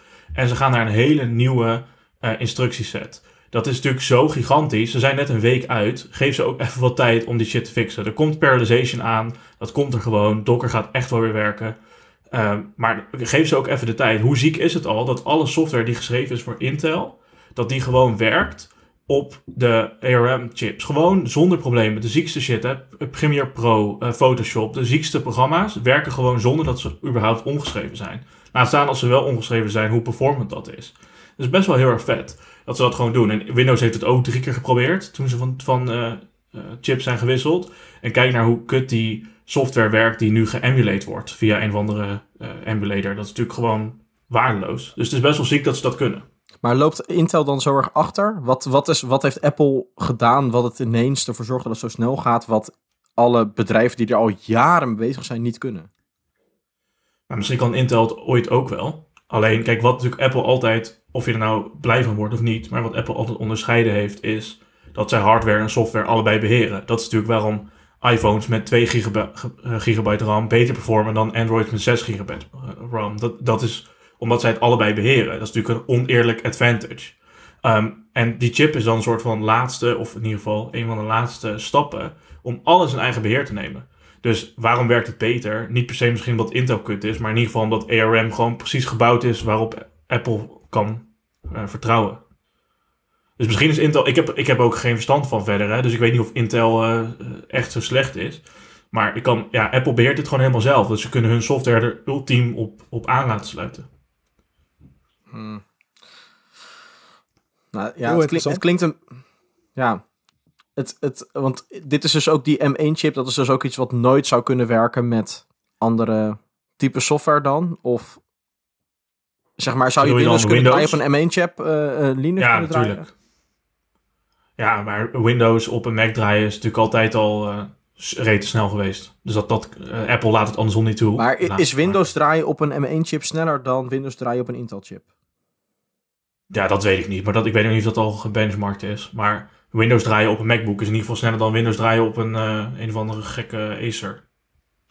Nou, dat ligt er ook Ja, wel een beetje aan welke Ik denk verder ook dat het... eh, ik denk, jongens, ik denk ook verder dat, eh, dat het duidelijk is dat die M1-chip M1-chip heel erg cool is. Ik ben blij dat Nou ja, het is heel erg een blij nieuwe, is nieuwe met- eh, tijdperk. Ja, precies. Hè, de nieuwe ontwikkeling. Een Apple fanboy. Nieuwe, nieuwe Future- fase, nieuwe fase van de wereld. Ja, Ja, precies. Precies. We gaan een nieuwe fase in. Nou, weet je, we gaan inderdaad een nieuwe fase in. Want eh, de presidentsverkiezingen zijn ook geweest. Daar wilde ik het toch heel kort even met jullie over hebben ook. Over een nieuwe fase gesproken, jongens. Eh, jullie wilden het hier heel graag eventjes over hebben. ik had Nou, niet voor niks cursief wat- gemaakt. Hè. Wat ik er gewoon Ja, heel precies. erg vet aan vind, Cursief in het lijstje. Wat, wat, wat ik er heel erg vet aan vind, is hoe hypocriet eh, eh, sociale media zijn als ze kijken op hoe ze de presidentsverkiezing van 2016 hebben aangepakt. Want Hmm. In 2016 hebben ze het zo ingericht dat Trump met social media campagnes helemaal de hemel ingeprezen is door al die algoritmes. En hoe je ziet dat nu social media ineens een keiharde eh, eh, eh, left turn genomen hebben en gezegd hebben, ja, we gaan alles censureren. En, Ja. en ik vind dat zo bizar. Aan de ene kant dat het gecensureerd wordt, dat is bizar. En aan de andere kant dat ze die, dus, dus, dus die andere kant op zijn gegaan ineens binnen zo'n korte tijd. Dat vind ik, ja, Ja, maar het is En ook... ook anderen de schuld geven. Want je zegt social media, maar het is eigenlijk vooral Facebook, toch? Die hypocriet is. Want eh, volgens mij heeft Twitter best wel niks aangepakt. Die, heeft, die werkt sowieso een stuk minder met... Ja, maar die heeft, die, heeft, die werkt toch sowieso een stuk minder met algoritmes. Zoals Facebook en Insta daarvan leven, om het even zo te zeggen. Ja, oké. ja. Ik, denk, ik denk waar het op neerkomt is dat op, de, op, op iedere manier hebben ze... eh, ehm, he- heeft ieder social medium heeft wel iets gedaan. Zo is Facebook, die, die, die haalt ehm, Trump uit, uit de timeline van mensen. Twitter, die flagt, ehm flagt eh, posts van, van Trump. En haalt het, ook, elke- haalt het als- er als- ook uit. Ik zat net nog even te kijken, maar nog steeds elke dag, zeg maar, alleen maar van die... Er staan alleen maar comments bij van... eh, nee, ook disputed, disputed. Echt bijna elke, elke tweet. Elke tweet Ja, wordt terecht gebruikt. toch ook? Het is toch ook gewoon een idioot? Ja, Je tuurlijk. moet je... Man, man, man, man, man, man, man. Ik snap best dat het dan... Ja, maar dat deden ze vier jaar geleden en niet. dat. Maar het is, gewoon, het, is, het is ook gewoon een idioot. En mensen zijn nu ook gewoon wat meer op de hoogte van het feit dat het een idioot is. Dat hij zich vier jaar lang als een racist en als een, als een, als een vrouwenhater en als, een, als gewoon een idioot heeft gedragen. En daar is natuurlijk ook Ja. een af, afkeer tegen. En ik denk dat daar ook wel een Nee, heel, maar heel ook- een beetje- voorkomt. Nee, maar goed, advocaat van de duivel. Het gaat natuurlijk niet per se om de inhoud, maar ook om ehm, over hoe neutraal je bent. En dat is denk ik waar Jori ook op doelt. Van, ehm, je, je, bent niet, je bent niet meer een neutraal platform. En dat is natuurlijk een discussie die al jaren gaat. Van is Facebook, is dat nou een publisher of is het een platform? En dat is natuurlijk, ehm, ja, daar zijn we gewoon nog steeds niet uit. Maar het lijkt wel alsof zij steeds meer een kant kiezen. Namelijk, we zijn een publisher, wij bepalen wel wat er hier opkomt en wat niet. En even los van wat je van Trump vindt, eh, ik, ik wil proberen hem ook helemaal niet te verdedigen. Ehm, ik, ga- ik ga er überhaupt niet over uitlaten, maar ik denk dat. Of dat social media die zo'n enorme negatieve, maar ook positieve impact hebben op de maatschappij, dat die nu een vinger in de pap hebben, dat is wel heftig. Eh, of je nou met Trump eens bent of niet, eh, dat ben je duidelijk niet. En dat is op zich prima, maar zouden so- social media zich daarin moeten mengen? Dat is wel een interessante vraag. Vind ik wel. Ja, wat ik ben- ook. Ik, ik heb hier een, he- ik, een hele duidelijke mening over. Ehm, Jij vindt dat ze mensen- moeten bemoeien? Ja, vind ik wel. Mensen zijn echt gewoon, mensen zijn gewoon achterlijk. Mensen zijn gewoon gek. Als je ziet wat Lange Frans op een YouTube zet en het bereik dat Ja. hij heeft en met, met wat voor bo- boodschap hij mensen kan bereiken die daadwerkelijk ook gaan, gaan acteren daarop. Hè, dat, dan moet je gewoon kunnen zeggen van oké, censuur, klaar. Hè, maar ik, ik, ik heb, ik- je ziet gewoon dat het fout gaat. Je kunt die vrijheid kun je niet maar overal geven op al die social media. Want je ziet gewoon dat al het gespuis en al die idioten en al die mensen die heel veel persoonlijke psychologische problemen hebben, in een soort, hè, in die fuik of funnel raken waar, waar Arjen Lubach het ook over Ja. had. Ja. Ja, En, en die, die, die, die vullen hun eigen hoofd met, met, met onwaarheden die ervoor, zorgt, die ervoor zorgen dat hun eigen leven en al hun eigen mislukkingen een soort van ge, eh, goed gepraat worden. Het is niet mijn schuld, want de overheid Ik heeft hoop zo dat hij luistert. Want 5G is, eh, want dit, want dat. Ja, jongens, weet je, je moet daar gewoon Nee, maar even goed, eh, een pleister op ik- plakken, ik snap je punt, afkappen hè. die handel. Ik snap je punt. En eh, op zich, eh, 5G eh, eh, is dan misschien nog een, een extreme, waarvan je gewoon objectief zou kunnen beoordelen, dit is fake news. Maar het wordt natuurlijk pas gevaarlijk op het moment dat daar echt een subjectief oordeel op komt. Want ja, natuurlijk dat er allemaal dingen worden geschreeuwd die gewoon aantoonbaar niet waar zijn. Dat is, daar kun je over praten. Dat is misschien minder erg dat die dan ervan af worden gehaald. Maar waar trek je dan de grens? Want Lange Frans is natuurlijk in zijn geheel ervan afgehaald. En niet alleen de filmpjes waarin die echt fake ver- eh, verkondigt. En even los van Lange Frans, er zijn wel meer eh, nieuws-items die misschien worden bestempeld, terwijl dat helemaal niet aantoonbaar eh, fake news is. En dat is wel gevaarlijk, want je gaat dus aan een platform, wat helemaal niet objectief is, vragen: ga maar eens doen alsof je objectief bent. Ja, maar ik vind niet zo. Ik neem dat echt voor lief. Als je ziet, als daarmee die ellende eruit gefilterd wordt. En als we daardoor iets meer censuur hebben en iets minder vrijheid hebben op die platformen. Dan, Oké, dan ben ik het daar alleen maar mee eens. Maar ik, ik, vind, ook dat, eh, ik vind ook dat niet iedereen, iedereen eh, eh, hoe heet dat? Stemrecht moet hebben. Ja, vind ik Ja, nee, bent Als je eh, ziet wat voor idioten er, eh, er rondlopen, waar, hoe, hoe, kan, hoe kan het nou zijn dat die mensen mogen bepalen wat voor, wat voor regering wij hebben, weet je wel? Dan denk ik echt, Maar dat is toch heel erg op, subjectief vanaf jou. Een Dus dat, is, waardeoordeel, ja. dat, dat is heel erg subjectief vanaf jou. Want voor hen denken zij misschien, ja, waarom mag die Sam stemmen? Die eh, gelooft in alle Schaap. verhaaltjes Ja. die de democraten eh, vertellen. Ja, ja, zeker. Het is ook, het is ook eh, ik, ik, ik beweer hier ook niet eh, objectief te zijn. Nee, maar ja, ja, eh, weet je, laat ze maar zeggen snap je de andere kant ook? niet iedereen mag stemmen. Ja, maar hoezo is een IQ-test objectief? Het interesseert mij. Ik wil gewoon, ik wil gewoon niet dat dat soort idioten die, die berichten allemaal maar rond kunnen spuien en, en dat dat allemaal maar kan praten. Ja, maar dat en denken zij ook over jou. En dan, ja, dat mag ook. Maar wat nou als jij toch een keer prima? kritisch bent op iets, Sam? Jij bent ook jij bent best wel kritisch. Eh, wat nou als jij een keer kritisch bent op iets en het wordt gewoon verwijderd omdat je net iets te radicaal bent? Dat is best wel heftig. Even los van of het nou klopt of niet en of wat je ervan vindt. Maar het is heftig dat een platform wat eigenlijk tien jaar lang pretendeert... Je plaats hier maar wat je wil, zolang het binnen de wet is. Dus ja, kinderporno en geweld en zo, dat kan allemaal niet. Gelukkig. Maar als het gewoon binnen de wet is, plaats het dan vooral hier. Ehm, en dan nu in één keer zeggen van nou, wij gaan beoordelen, die Sam, die mag nu niks meer zeggen. Dat is best wel heftig als je weet hoeveel impact die social media hebben op politiek, op eh, whatever. Die impact is er gewoon. Dus als je iemand er dan afhaalt, dan heeft dat gewoon direct heel veel impact op de verkiezingen. Is wel heel heftig, los van of je het nou inhoudelijk met die persoon eens was of niet. Neem een, ik neem een Maurice de Hond, iets minder omstreden dan Lange Frans. Die heeft heel veel kritiek als journalist op het coronabeleid. Die is gewoon verwijderd van social media, omdat, eh, omdat die eh, niet ja, een soort van in lijn was met wat de mainstream media zeggen. Is Maurice de Hond ook verwijderd? Ja, ja, ja, hij is wel weer terug inmiddels. Eh, Ah, dus- Maar hij is ervan afgehaald. Dat is wel heftig, dat dat gewoon kan. Terwijl dat gewoon een journalist is, die ook kritisch is. En moet je dan iedereen die Journalist. kritisch is... Nou, maar ik ben het niet met je eens. Want het is, het, is een, het is een sociaal platform waarop je jouw mening kunt spuien. En dan kan je veroordeeld worden voor die mening. Dat is, dat is de keuze van, van dat platform. Als jij on- het, het internet is gewoon Maar een meestal is de keuze van het publiek zeggen. natuurlijk. Niet van het platform. Meestal is de keuze van het publiek. Ja, als je Ja, omdat, omdat het platform luistert naar het publiek. Maar dat is natuurlijk nog steeds de keuze van, van het platform. Ja, ik denk, Altijd de keuze van het platform. ik denk ook wat het, zo, wat, het zo, wat het zo'n goede discussie maakt, is omdat, kijk, aan de ene kant ehm, denk ik dat, dat iedereen tegen censureren is. Alleen hier Nou, zo Sam komt, niet. nou, Nee, hier zo komt, niet meer, hoor. nou maar wat hier zo ineens inkomt, is dat eh, mensen ehm, dingen verkondigen die niet waar zijn of die nergens op gebaseerd zijn. En maar dat is het dus door niet. social media een heel groot bereik krijgt. Ja, maar dat is niet. Als het alleen die groep is, dan zou je nog kunnen zeggen, oké, klaar.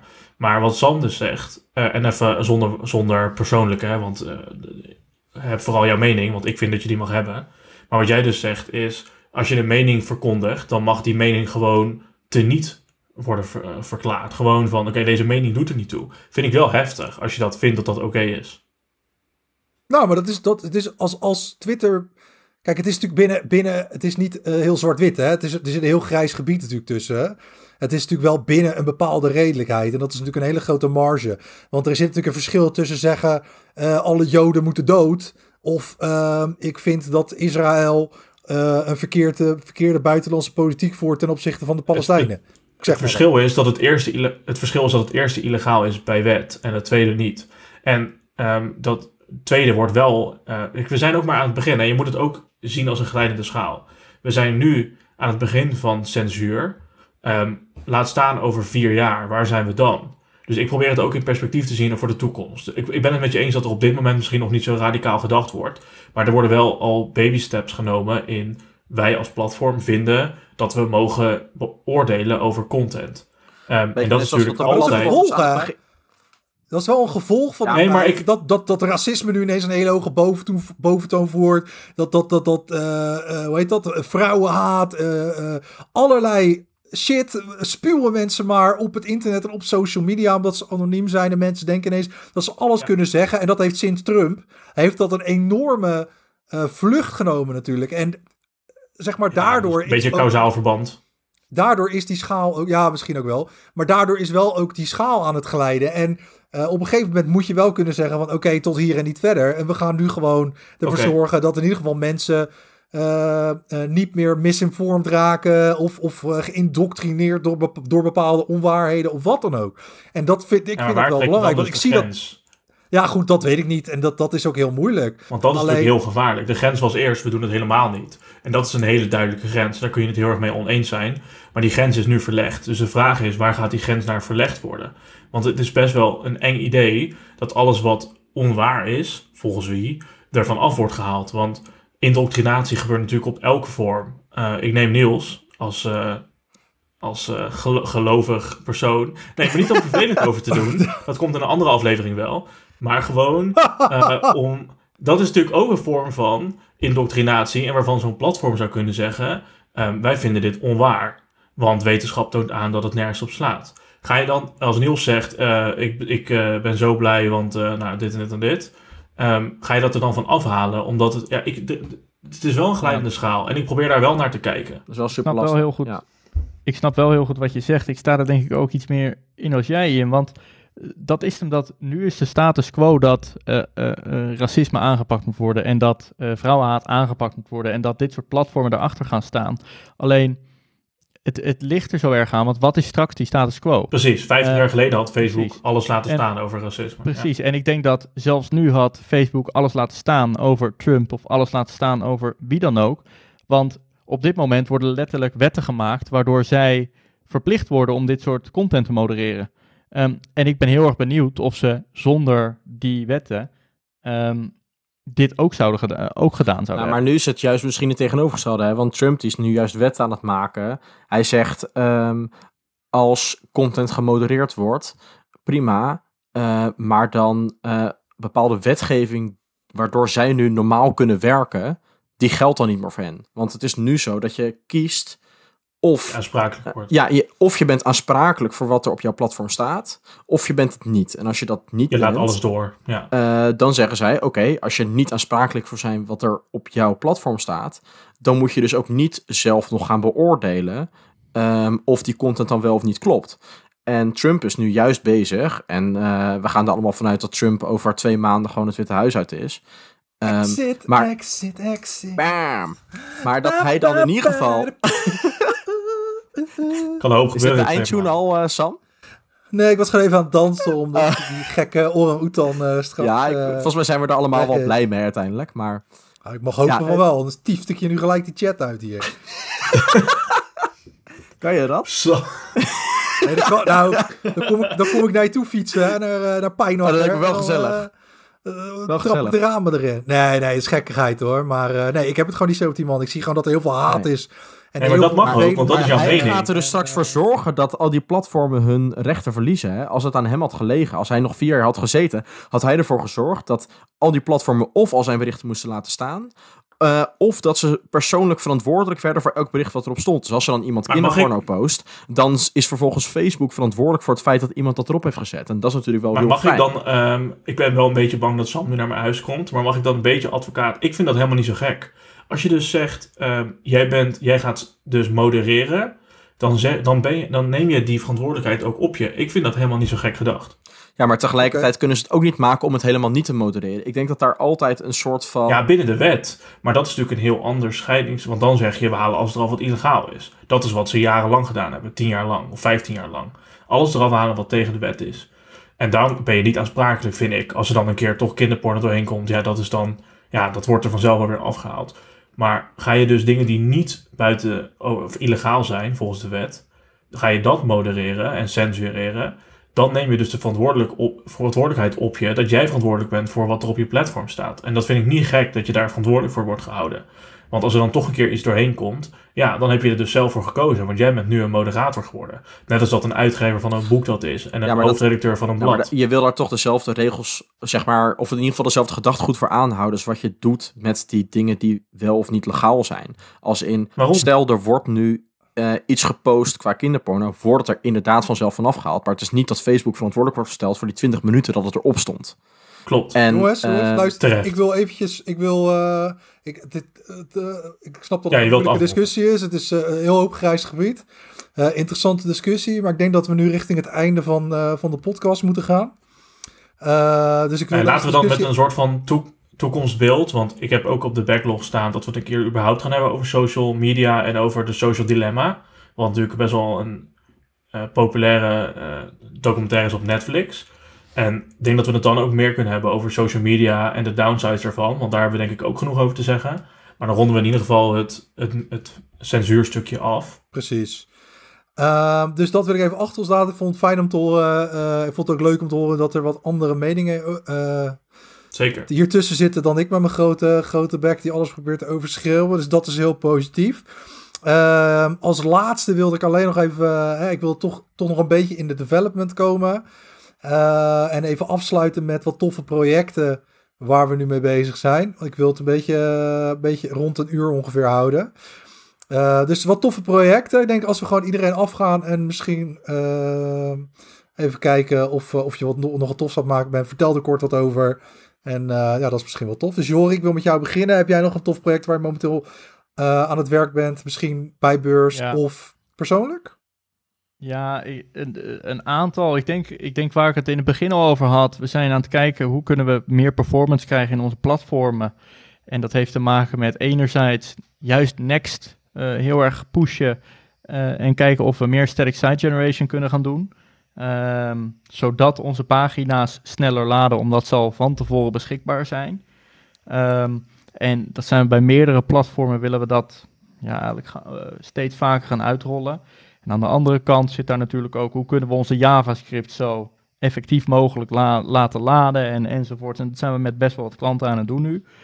Ehm, aan de andere kant, en dat is vorige week is dat in een persbericht ook naar buiten gekomen, is IFVR, die is zich natuurlijk nu heel erg aan het aanpassen op ehm, eh, Filmfestival. eh, het filmfestival van 2021. Corona. Ehm, eh, corona, inderdaad. En ja, we zijn, we zijn samen met hen aan het kijken naar hoe, hoe zij eh, eh, eh, ja, toch hun festival kunnen, kunnen laten voor, eh, voortgaan in 2021.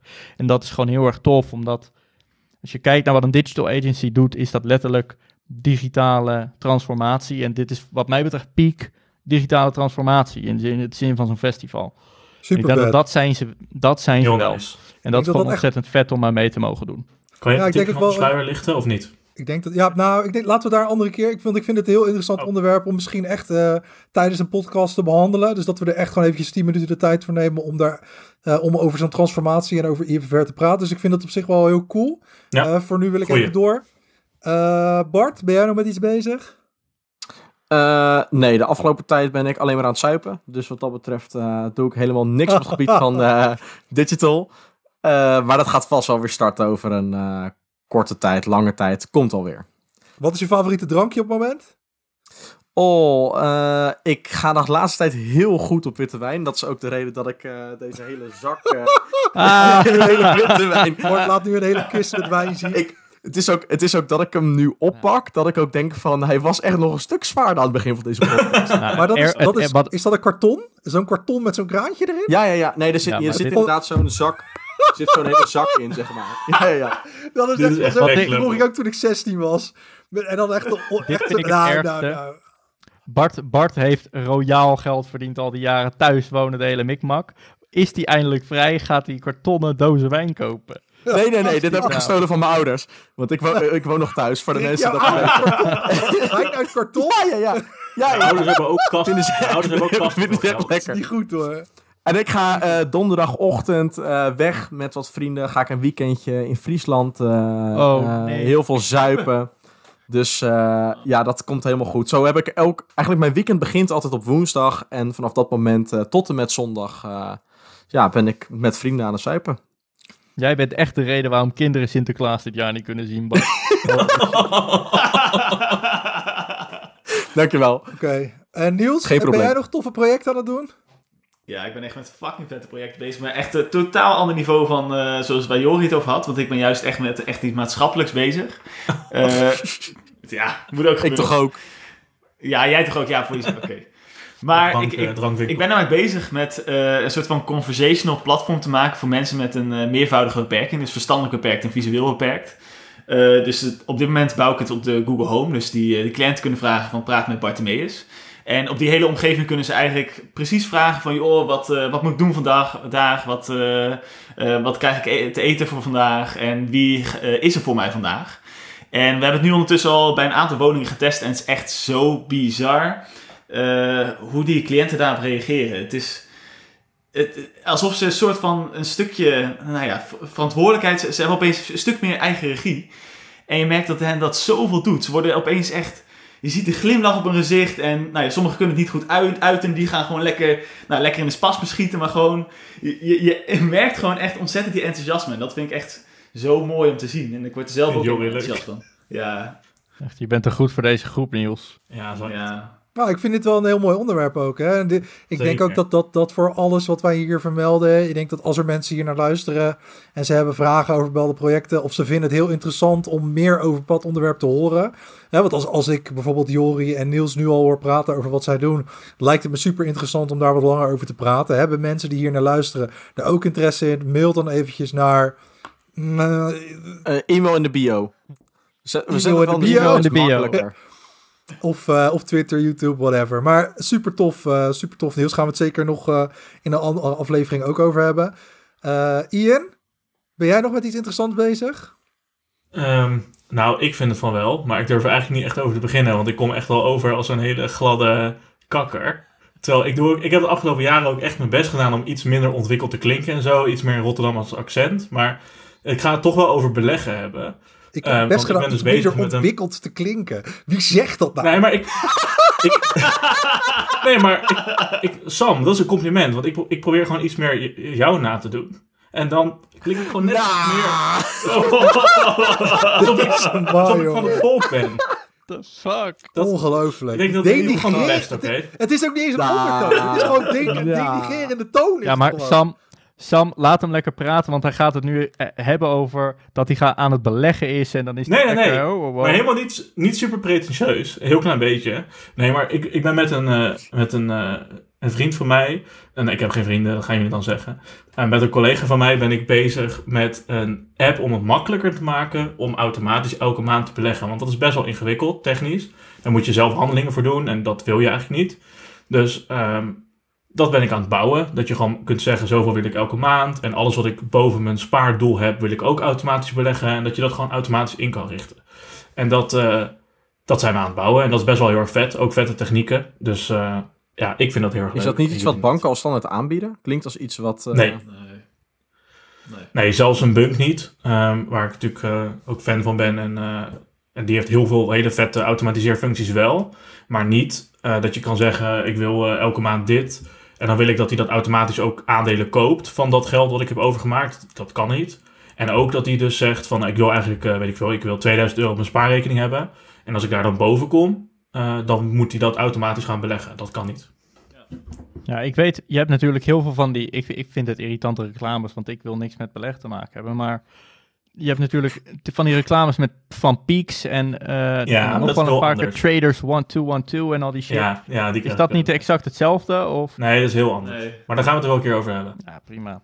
Of niet, want mensen vinden het kut. Dan is het ook prima. Nee, maar ik vind het leuk. ik, ik vind het... ja, Nou. Niels vindt het een beetje interessant. Ik denk, denk, Maar Sam niet. En dat is ik denk helemaal dat prima. we eerder naar Niels en. Jori kunnen gaan met dit soort dingen. Dat we jou dan onderaan de lijst zetten. Maar eh, nee, nee. Ik ben helemaal, helemaal prima. Maar dit is een project waar ik heel blij van word. Nee, snap ik. Het klinkt ook, eh, het klinkt ook heel... eh, ja, Als iets voor dus... mij. eh, ja. dus eh, nee, klinkt te- technisch uitdagend. En, nu- En, mooi man. Maar nu de laatste vraag terug naar jou. En waar ben jij nou eigenlijk mee bezig, Sam? Ja.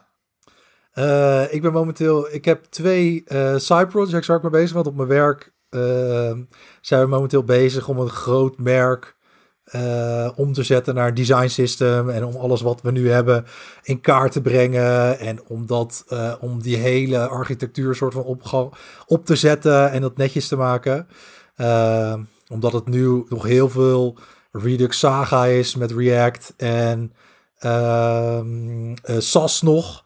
En we willen dus en met een soort van TypeScript en een soort van niet. En dat moet allemaal in 2021 eh, naar een overzichtelijk systeem eh, gezet worden.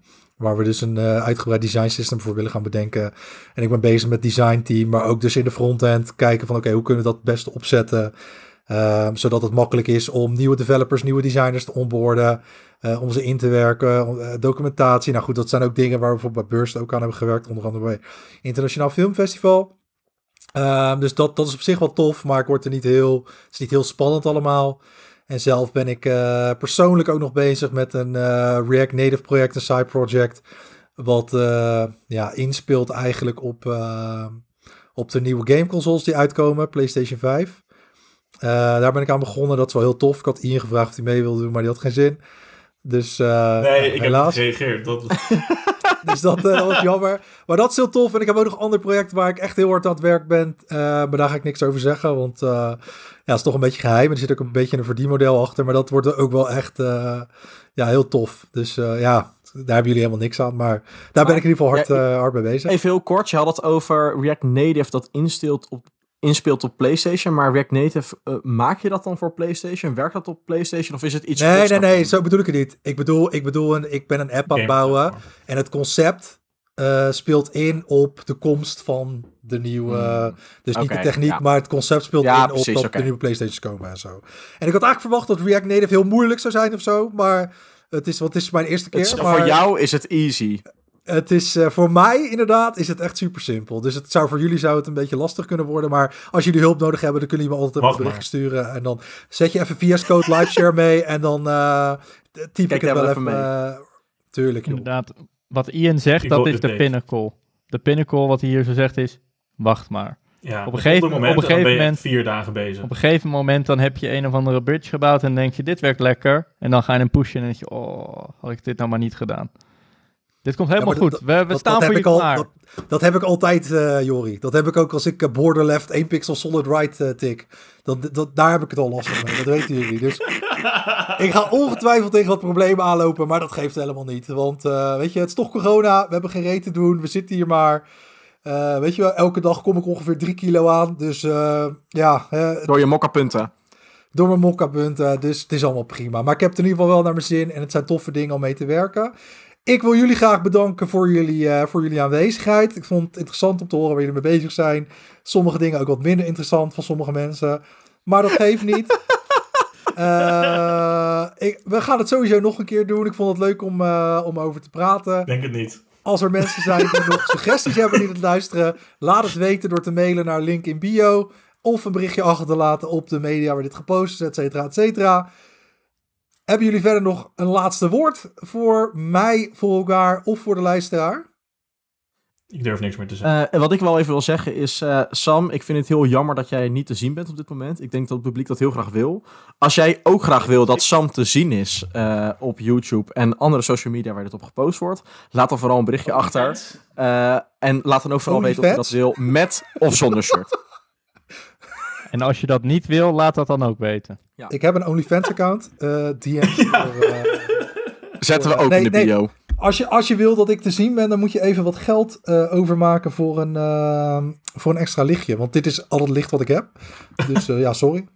En ik ben, ik ben ook niet blank, dus dat maakt het automatisch al wat, wat lastiger natuurlijk. Oké, dat was het einde van deze podcast. Dank jullie wel, jongens. Super interessant. En ik Hey, zie jullie de volgende keer weer.